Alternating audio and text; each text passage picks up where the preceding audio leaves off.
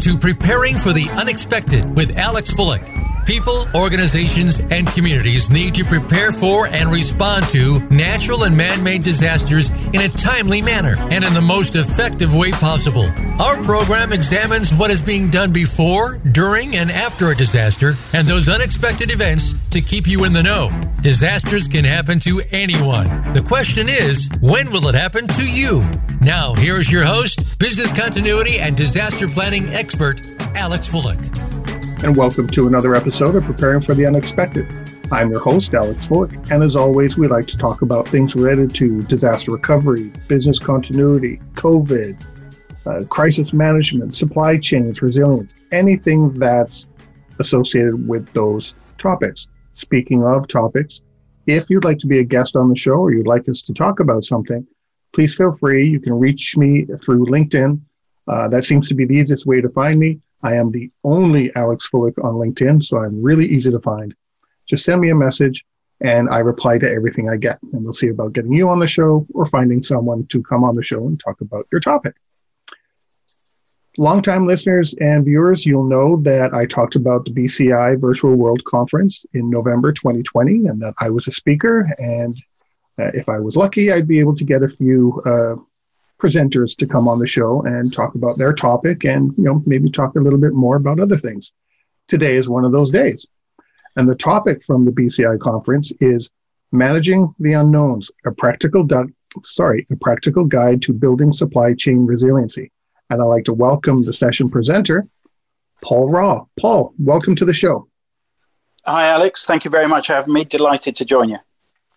And just so everybody knows, um, the the video is not being shown on Paul's side, so um, you'll have to look at this mug uh, through the whole thing. Um, just for the you know for viewers, Voice America it won't ma- matter for the radio, but just so you're aware.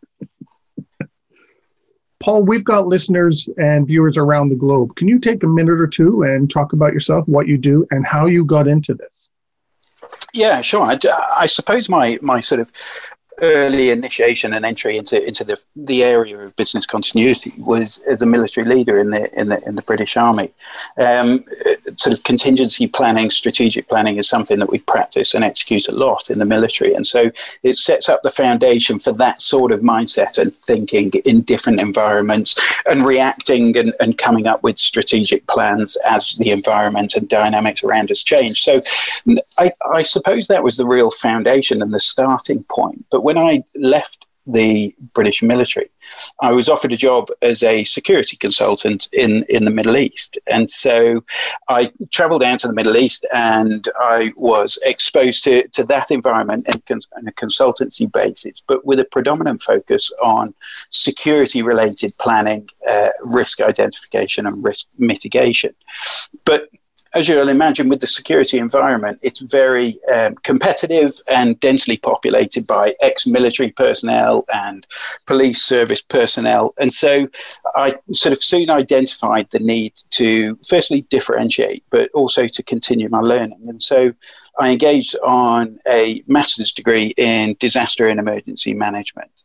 And that really exposed me to the wider field of resiliency planning, business continuity, crisis management in a, in a sort of commercial environment. And so, building on, on my existing security risk management knowledge and experience, that was the new direction that I took in, in my career. Um, I was fortunate enough to travel around the world and be engaged in numerous different projects across um, different sectors and in different areas of, of the world. And then uh, returned back to the UK, um, where I joined the British Standards Institution in my current role. I'm, I'm now a senior consultant for supply chain security. And within that scope, I look at not only supply chain security, but the wider field of risk management and building on that sort of knowledge and experience of business continuity and resiliency building. So, would it be fair to say, like uh, many of us, you kind of fell into this? Not yeah, it was. It, it was went into it.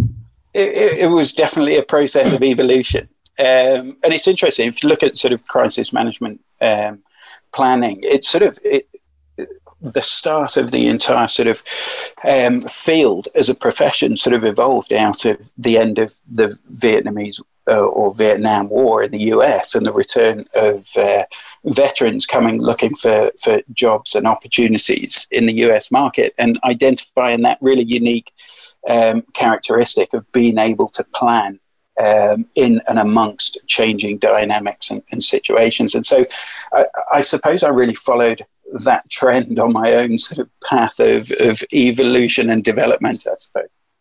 That's interesting. I'd not heard that uh, piece about the Vietnam War and, and soldiers coming back with relation to you know supply chain and you know the the planning and piece. I'd not heard that. That's rather interesting. Yeah, I mean, they they came back with an abundance of of sort of skills and abilities that wasn't necessarily either identified or utilized mm. in the commercial environment, and and and it soon sort of caught on because of the value they brought to to the environment that they're entering. Interesting. I never knew that. Learn something new every day. so, your topic was uh, supply chain management there are different ideas about supply chain uh, and uh, the management of it and different pieces of it. And different people have had um, that have been on the show to talk about it before have had their own interpretations. How do you define supply chain management? What is that to you? Yeah, um, well, the current environment with COVID nineteen around the world. If if people haven't sort of heard of business continuity and crisis management planning before, then they certainly have now. One of the the areas which is really um, interconnected and has been affected by the current pandemic is that of supply chain management. And so, if we talk of supply chain management, it's really in its very simplistic terms, it's the movement. Uh, of the flow of goods and services. Um, and so, if you if you think about it in a holistic view, um, it's the management process from essentially conception to consumption, and then even beyond um, in relation to goods and services. And so, you know, if if I break that down, if you think about the conception, whilst we're developing strategic plans in a global environment such as the one that we that we operate in in a modern world. Um, it's in, interconnected by its very nature, um, and so the idea of supply chain management really reaches into the conceptual design for strategic planning and building. Um, and so as a supply chain manager or as a consultant in that field, we can really add value to, to organizations looking to develop strategies um, on, a, on a global perspective. But then, if you think about the flow of goods, all the way through the manufacturing process, the sourcing of raw materials, to uh, the eventual end user. Um, and I, I, suppose the best way to break it down is to give an example. And so, you know, if I use the example of, of uh, a modern smartphone, for example, which which most people have nowadays, if we think the, about the leading manufacturers of modern smartphones, the majority of the manufacturing takes place in the Far East, um, predominantly in China. Um, but it's not actually manufactured in China. They're just putting component parts together into a finished package the actual components come from all over the world. And so if we think about, continue that thought of, of a mobile phone, com- components come from Germany, China, Japan, Switzerland, USA, and over 40 different countries around the world. And so the supply chain management aspect is how do we how do we manage that? How do we source them? How do we manage all of those players within that process? But not only the component parts, it also reaches into you know the raw materials. And and how does that impact our business model? And so again with a with a a modern um, mobile phone um, you know they contain elements such as i don't know tin tungsten gold cobalt. Um, and these are known as conflict um, minerals. Um, and so there's a, an entire element of management within your supply chain. If you're a big mobile phone manufacturer, um, consumers are very aware, and they're aware of issues such as conflict minerals, um, you know, environmental impact, social impact, and so the the responsibility is on the manufacturer to make sure they're they're sourcing materials ethically. You, know, I'll take the example even further. Rare min- uh, rare metals, for example, over eighty percent of rare metals come from China. Uh, 15% Australia, Russia 2%, and then the, you know the re- remaining three or so percent comes from the rest of the world. And it's also about managing that process byproduct of um, sort of manufacturing rare earth earth metals is is the sort of creation of radioactive waste. And so, how do we manage that process in relation to environmental impact or the social impact of, of the process and the footprint that we leave behind when we're building and selling that mobile phone? So, just to take it one step further, I did say beyond the supply chain. So, I'll give you an example. Um, the pharmaceutical industry, for example, global worth of about 1.3 trillion dollars, black market worth of uh, approaching a trillion dollars, certainly in the high hundreds of billions of dollars. And so there's a real sort of responsibility for pharmaceutical companies to manage their product through the supply chain and manage the risk of exposure to, to things like black market. So we, we help sort of pharmaceutical companies um, manage their, their risk profile for counterfeit goods. Uh, we help them dispose of spoiled product so that that spoiled product doesn't enter the black market. Um, and um, so it's about taking a holistic approach to supply chain management, really identifying the start point and the end point for the products, the materials, and the impact of that process. Um, and so, that's I, so I've got a, a rather long-winded answer for you. so I've got a question for you then. Using your your example of the phone and all yeah. the different pieces that come uh, come together, I'm manufacturing the phone. I pull all those pieces together, so I'm responsible, or or should be, you know, to make sure I'm getting all the supplies I need from the people that that, that uh, are required. Does supply chain management end with me or is it also does it also continue when i take that phone and now move it downstream to vendors and clients and people that i'm shipping to yeah i mean it's it's widely accepted that we inherit the risk of our service providers and so the responsibility is on you throughout the entire process, whether you're subcontracting services, whether you've um, got subcontractors who in turn have subcontracted. It doesn't matter whether it's you know five level five levels down the supply chain.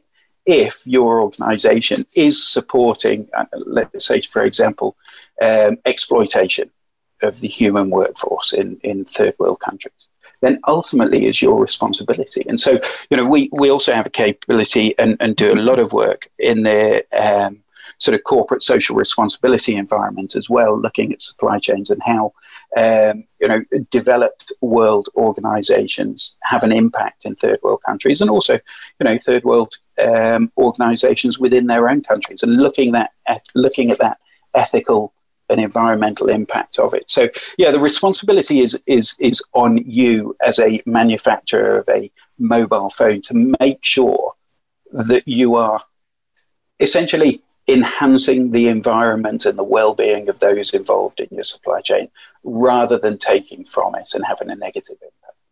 Okay, because I've talked to a lot of people, and sometimes it seems as though um, supply chain management ends when it comes to my door but it doesn't. I'm I'm just another piece in that whole chain, and I have to look at bo- what comes in and what's going out. yeah, make sure uh, that uh, you know I'm not selling to the wrong people. Yeah, you know? abs- absolutely. And you know, if we if we think about uh, the the use of sort of e-commerce, for example, um, and the ability of anyone to become a retailer or a distributor then again, you know, we have to manage that process. If you if you um, sort of carry on along the, the lines of the mobile phone, there are massive efforts with mobile phone manufacturers to make sure that they are using recycled materials in their products. Well, the best source of recycled material is from their own devices and their own phones. And so the, the process of recycling within their own cycle is, is a massive element of their business plan and business strategy. And, you know, it, let's not forget the, the, power of the consumer. What's ultimately driving this, as, as well as what we would hope would be the, the sort of the moral compass of, of global corporations. But the key driver is the consumer mm-hmm. and the massive awareness amongst consumers now for social economic responsibility um, for environmental impact, you know, ethical sourcing, and, and so on and so forth. And that includes, you know, the end of use cycle for their for their goods and product.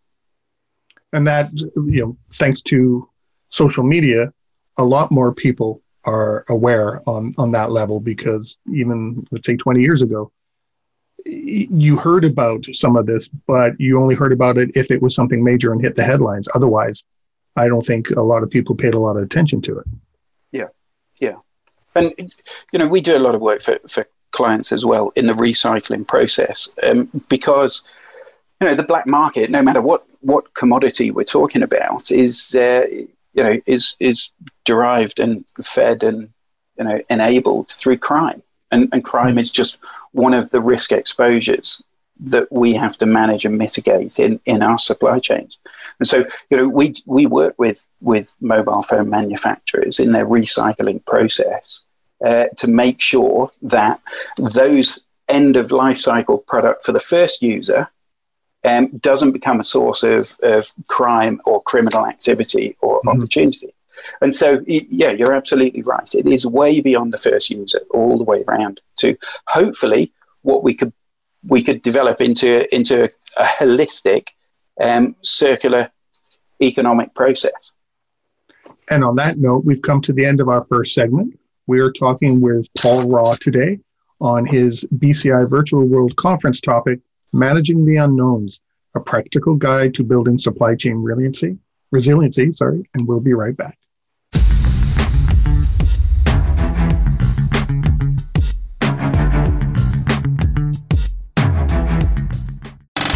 Have you friended us on Facebook yet? Why not? Just go to facebook.com forward slash voice America or search for the keywords voice America. Once you are part of our Facebook network, you'll receive daily messages about what's happening with our shows, this week's featured guests, and new happenings at the Voice America Talk Radio Network. And you can add your voice to the always active discussions on our timeline. Just go to facebook.com forward slash voice America or search for Voice America. Are you ready to hear from investors and get insight on different asset classes? Join host Troy Eckert for the program Talk with the Texan Money and Life. Troy works with high net worth investors and is ready to bring you the secrets he's learned in his 35 years of alternative investment experience, along with his guest experts. If you want value, you'll need to listen in live every Monday at 5 p.m. Eastern Time and 2 p.m. Pacific Time on the Voice America Business Channel. We're with you wherever Alexa and Google are at home, in the car, on your smart TV, and your connected devices. Hey, Alexa. Hey, Google. Play my favorite Voice America podcast on TuneIn. It's just that easy. But make sure you actually mention the name of the podcast show to make it work. Get the news on our shows and other happenings by following us on Twitter. Find us at VoiceAmericaTRN or twitter.com forward slash VoiceAmericaTRN.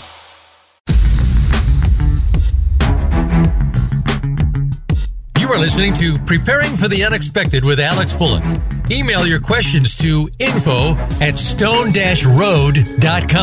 Again, that's I-N-F-O at stone-road.com.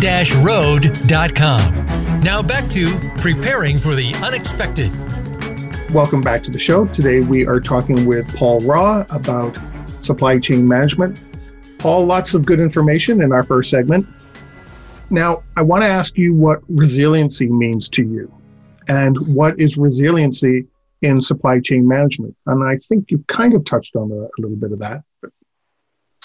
Yeah, it's it's a massive question, Alex. And and to be honest, for for all of my experience um, engaging with business leaders, if we if we put five or ten business leaders in a room and ask them to define resiliency, I'm pretty certain every single one of them would come up with a different sort of definition of, of resiliency. I think, it, to be honest, if you put resiliency into a Google search, you I think you come up with about 13 million different definitions.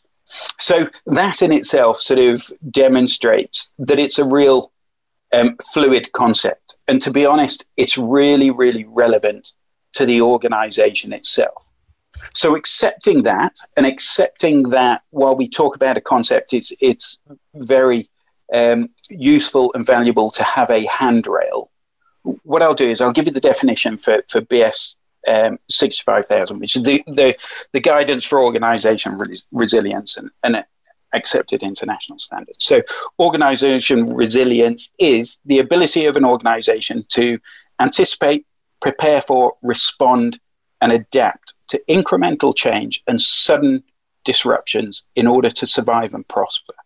So, if we take that as a very uh, um, uh, sort of rigid handrail for the discussion, what I think we need to do is extract the really important elements of it. And it's the element of being able to anticipate, prepare for, and respond. So there's a timeline element to your management process. It's also about the impacts of, of negative, not always negative, but, but largely negative events. And the ability of the organization to withstand and come out of that in a positive manner. Um, and so, as I said at the beginning, it's really relevant to the organization itself, and it has to be tied to the, the sort of corporate and strategic goals of the organization, as well as the management structure and the values of, of that organization. But uh, I would sort of encapsulate that in, in a ability to, to manage the impact of events proactively during an event and after an event, and for your organization to come out of that process in the most positive manner. When we talk about resiliency and, and crisis management, disaster management, and, and um, sort of all of those different areas, we quite often focus on the negative impacts of it. But there are also opportunities as well.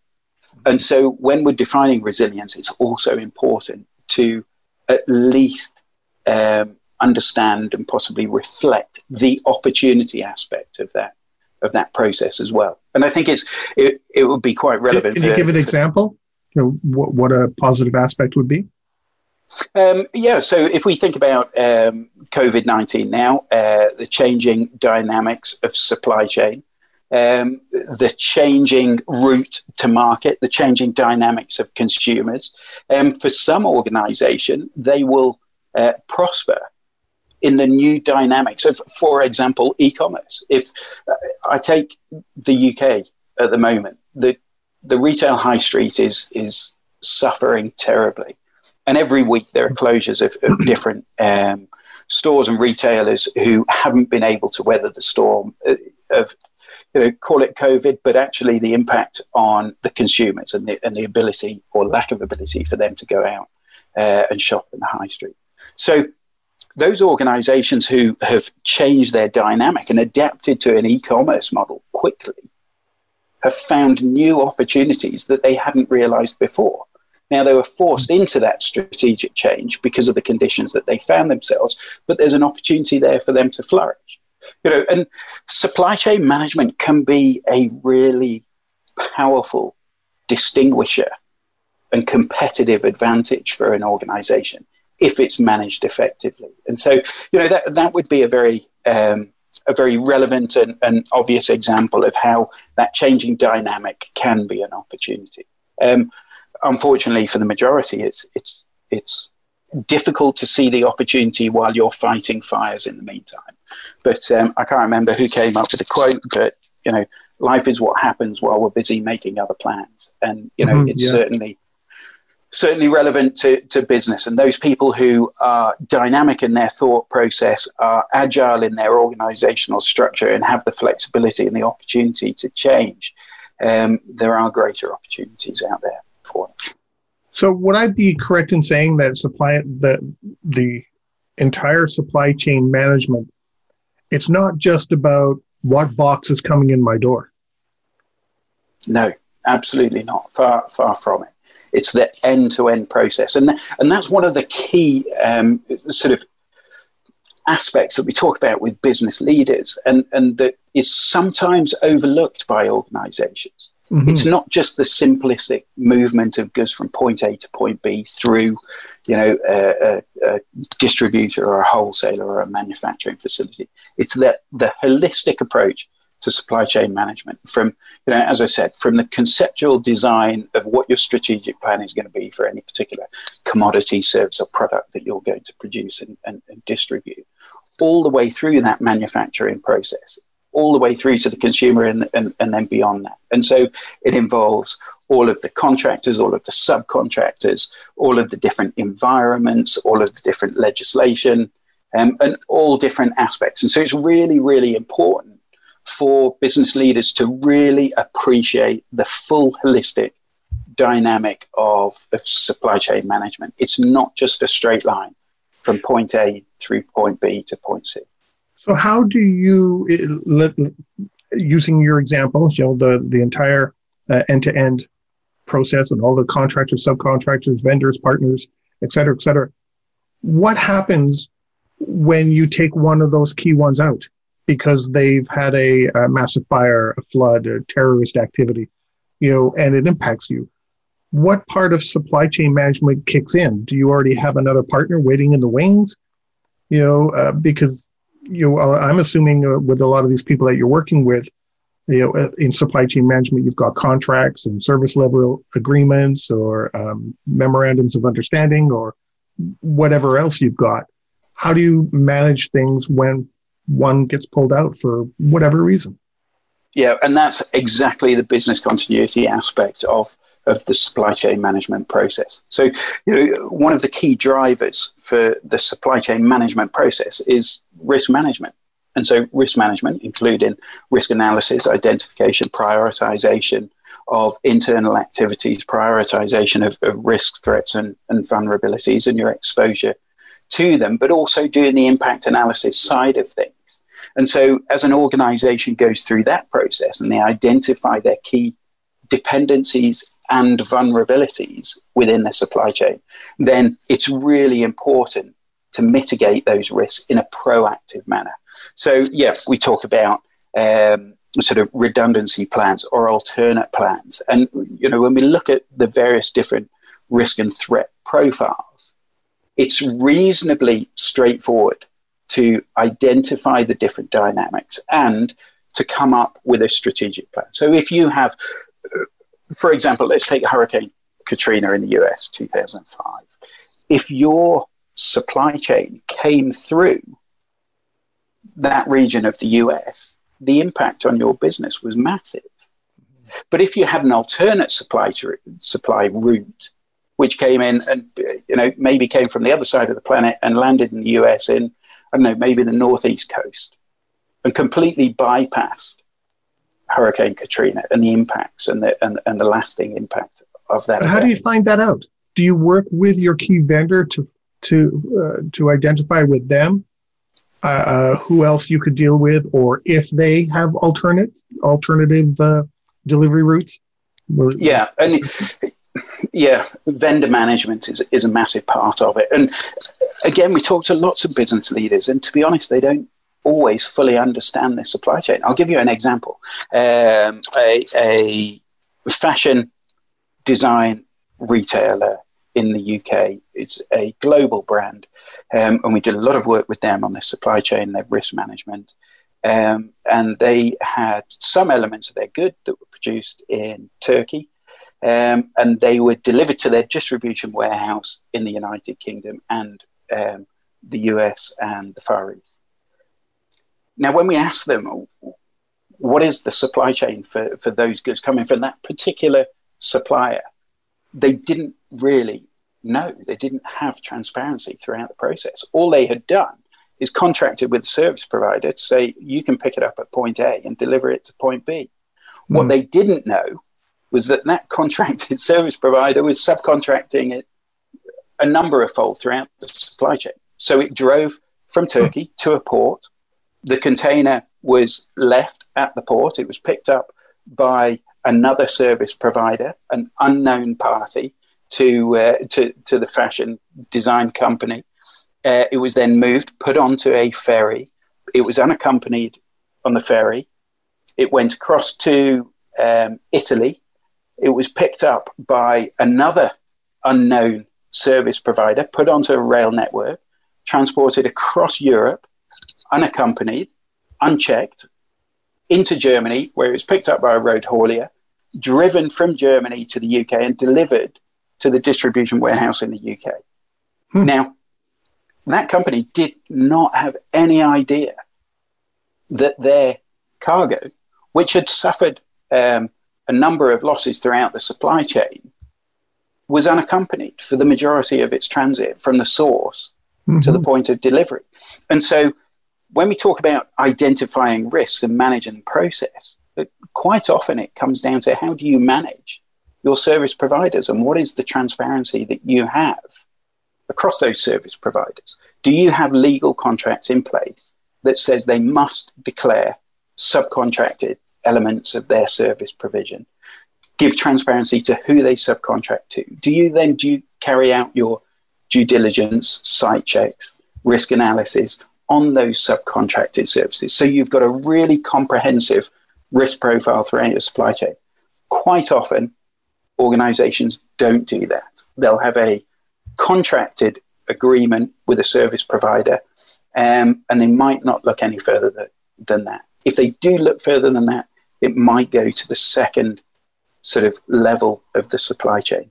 But not very often does it go beyond that point to get a really, really uh, complex and holistic uh, risk profile for the supply chain.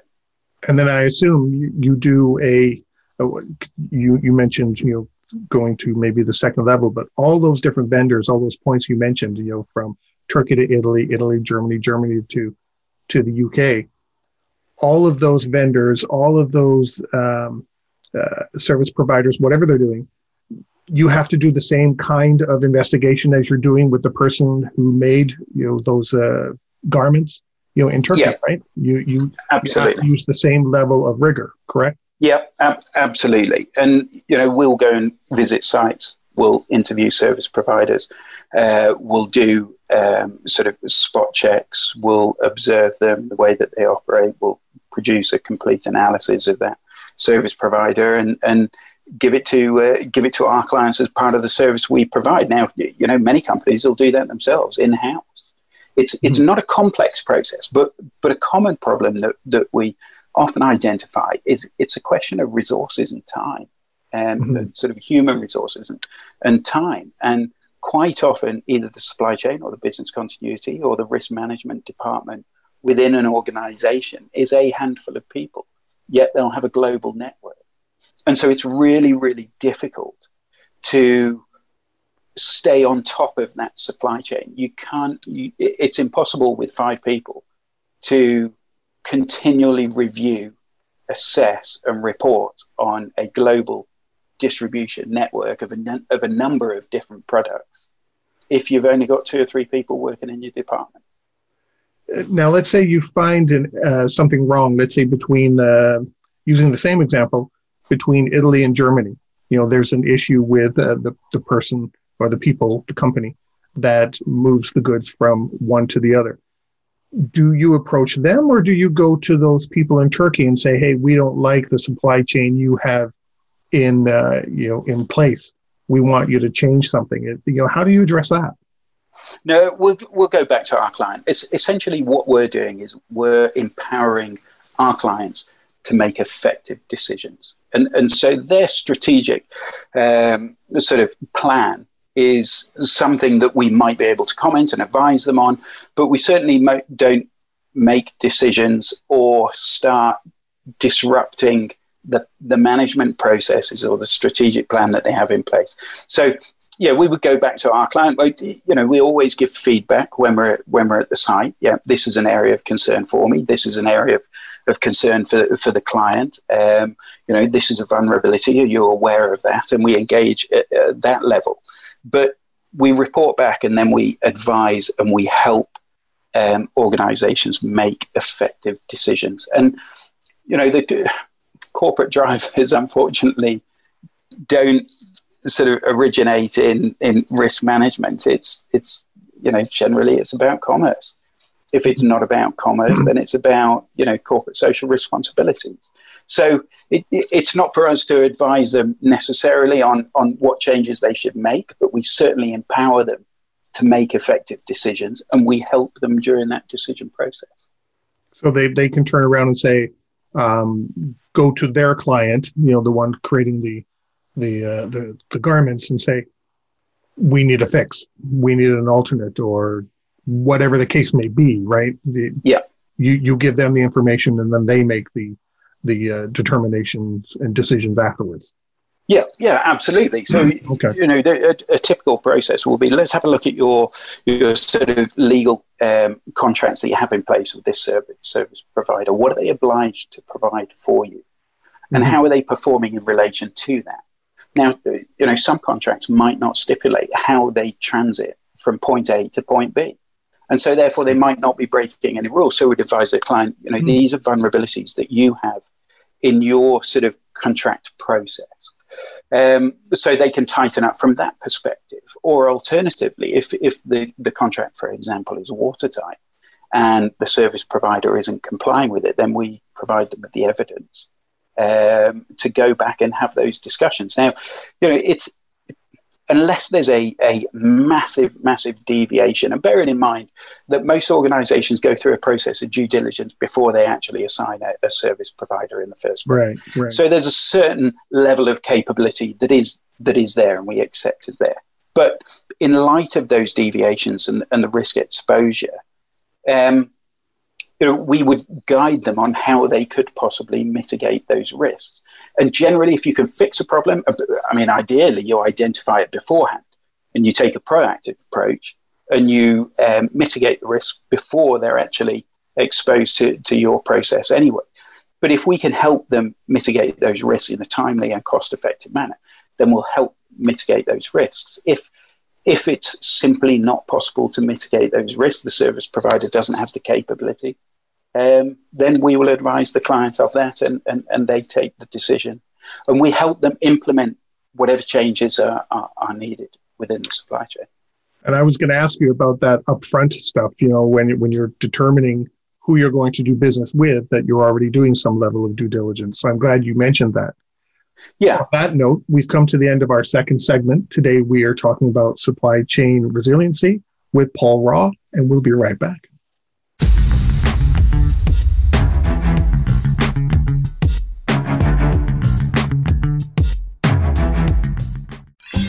Your favorite Voice America Talk Radio Network shows and hosts are in your car, outdoors, and wherever you need them to be. Listen anywhere. Get our mobile app for iPhone, Blackberry, or Android at the Apple iTunes App Store, Blackberry App World, or Android Market. Small businesses are in trouble, and it didn't just start with COVID 19. From the recession several years ago to the revolution of e commerce giants more recently. Small businesses are getting hit hard and need to come back. Tune in to Business Buzz and Business Watch. It's two shows in one, hosted by Frank Hellring. We'll help your small business bounce back with best practices, guest experts, and resources that you can use to strengthen your small business. Listen Wednesdays at 10 a.m. Pacific and 1 p.m. Eastern on Voice America Business. It's time to take charge of your own career path. But how do you get started? First, tune in to The Career Confidant with Marie Zimenoff. Each show will feature national business leaders, tips and insight from Marie and her guests, career management tools, and a weekly career smart tip. She'll help you move forward, earn that promotion, get hired into the career you want, and brand yourself. The Career Confidant is broadcast live every Monday at 3 p.m. Pacific Time, 6 p.m. Eastern Time on the Voice America Business Channel. We're with you wherever Alexa and Google are at home, in the car, on your smart TV, and your connected devices. Hey, Alexa. Hey, Google. Play my favorite Voice America podcast on TuneIn. It's just that easy. But make sure you actually mention the name of the podcast show to make it work.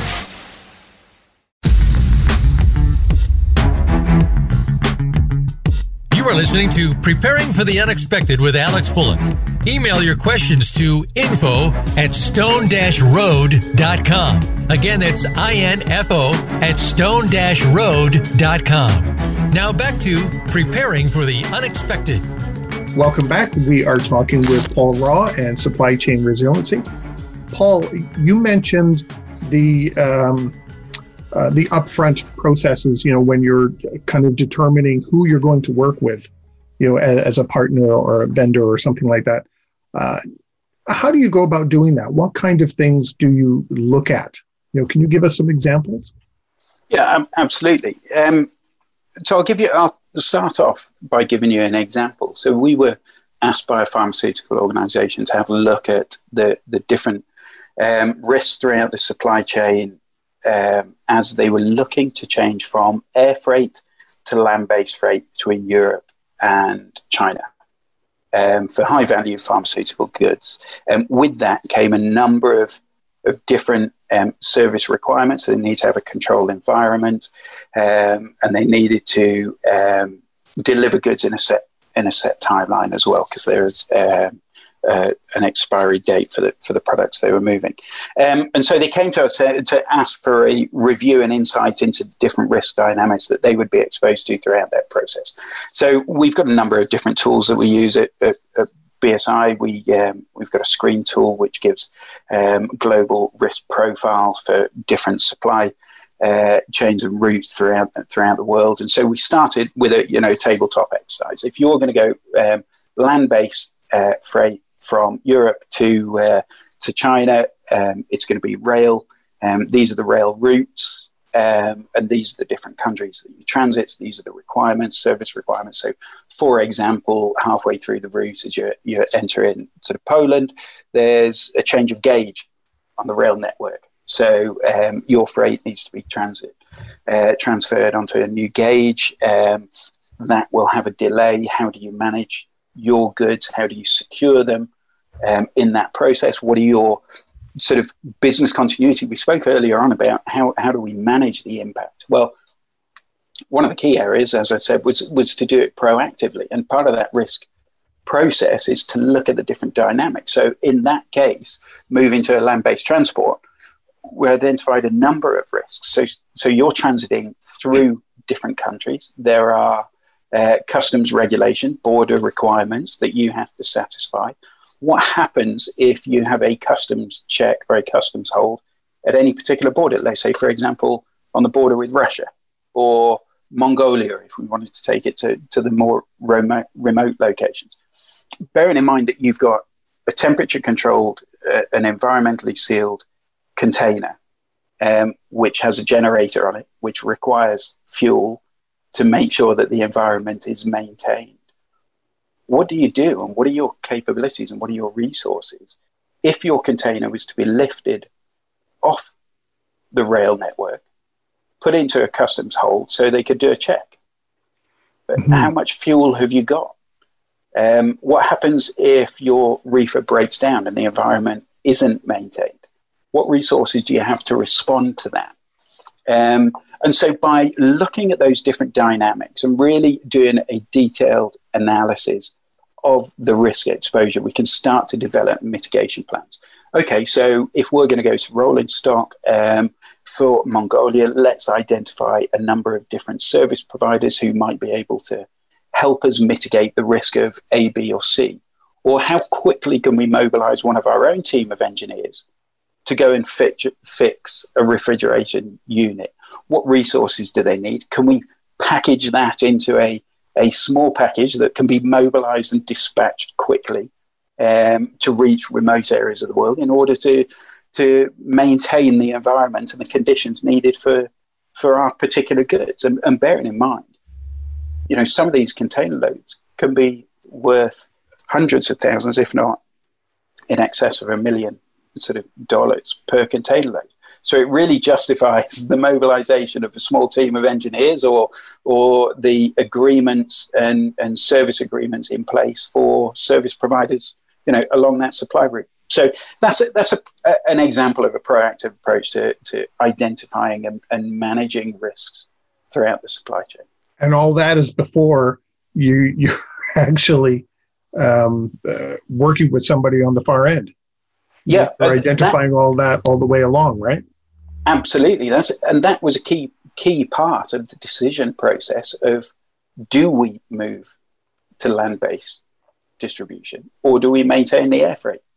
Um, and so the, the, the analysis and the feedback and, and the contribution we made to that process was again to make uh, to give them the opportunity to make fully informed decisions at the point of that strategic design rather than when you're it's I don't know six or twelve months into the process and you find actually we've lost a container worth of goods because we didn't have a risk mitigation plan in place for you know a, a reefer being lifted at the border of Mongolia or being held there for three weeks.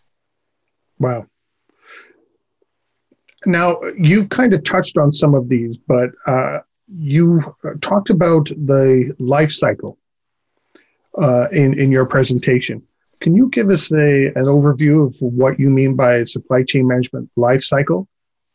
Yeah, so um, you know, traditionally I would look at it from a pre-event, during event, and a post-event process, and you know, how do we manage that? And so the typical cycle that we that we follow would be sort of prevention, mitigation, um, preparation, response, and recovery. And so if I break those down, so of prevention is is about how do we identify risks and threats to our supply chain in a proactive manner. And, and that example that we just talked about might be a, a, a really good uh, demonstration of that process. We're going to move to, to land based um, transportation.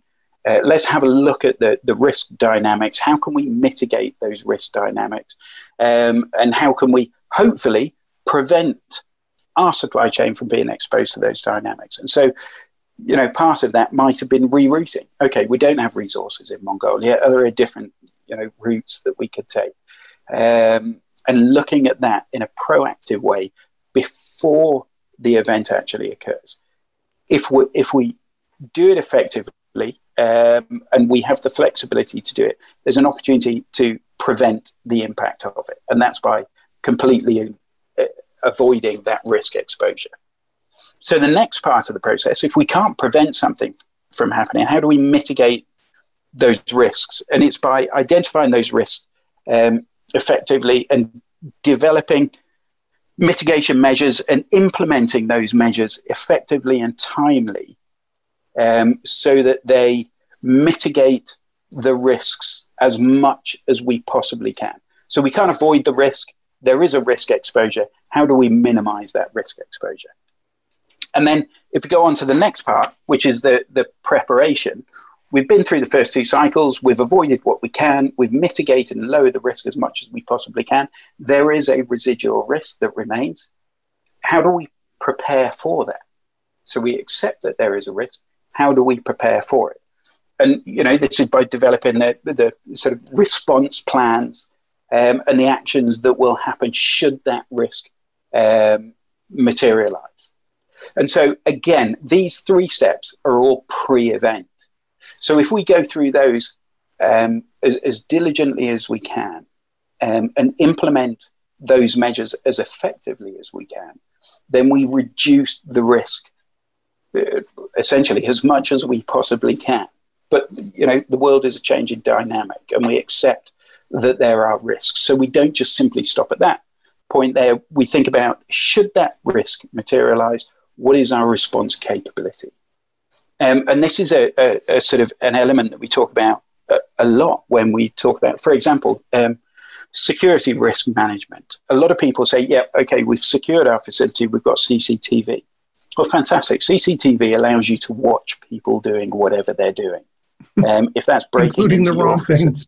Yeah, absolutely. so, you know, we can sit and review how they broke into our facility, um, you know, forevermore.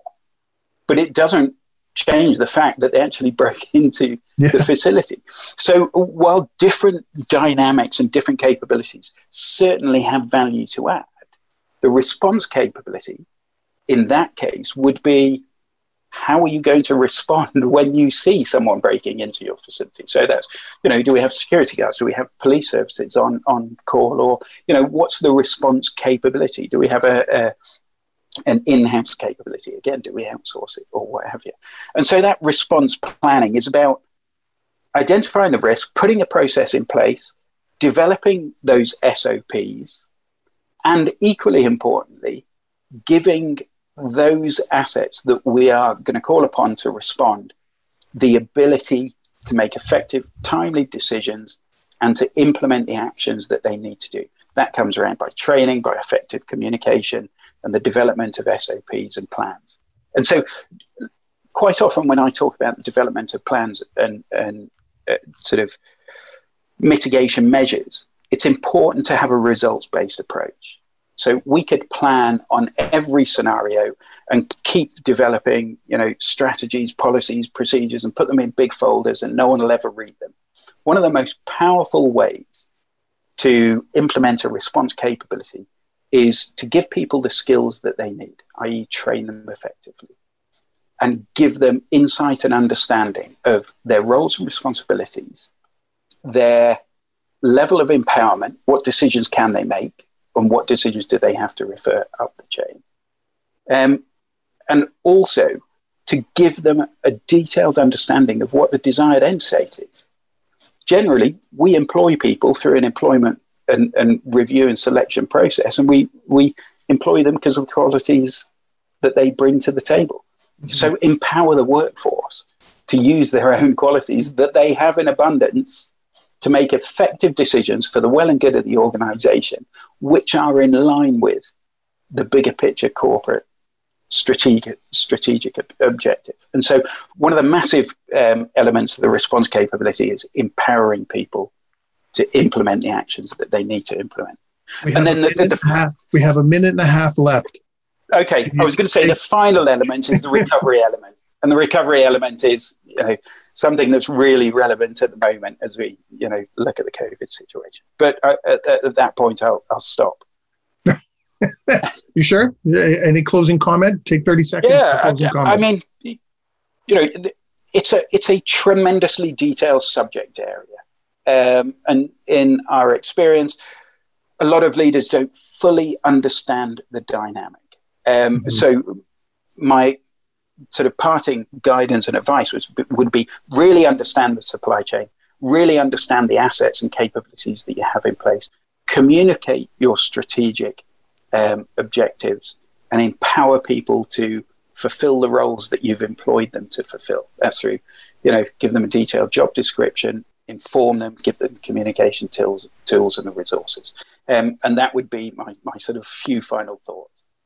And on that, we've come to the end of our show.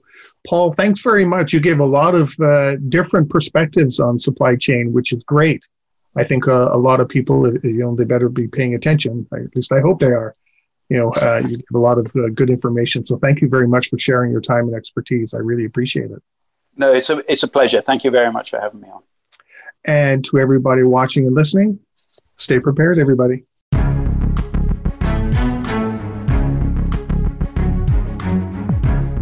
Thank you for joining us for Preparing for the Unexpected. Please tune in for another edition featuring your host, Alex Fullick, next Thursday at 10 a.m. Pacific Time and 1 p.m. Eastern Time on the Voice America Business Channel. We'll see you here next week.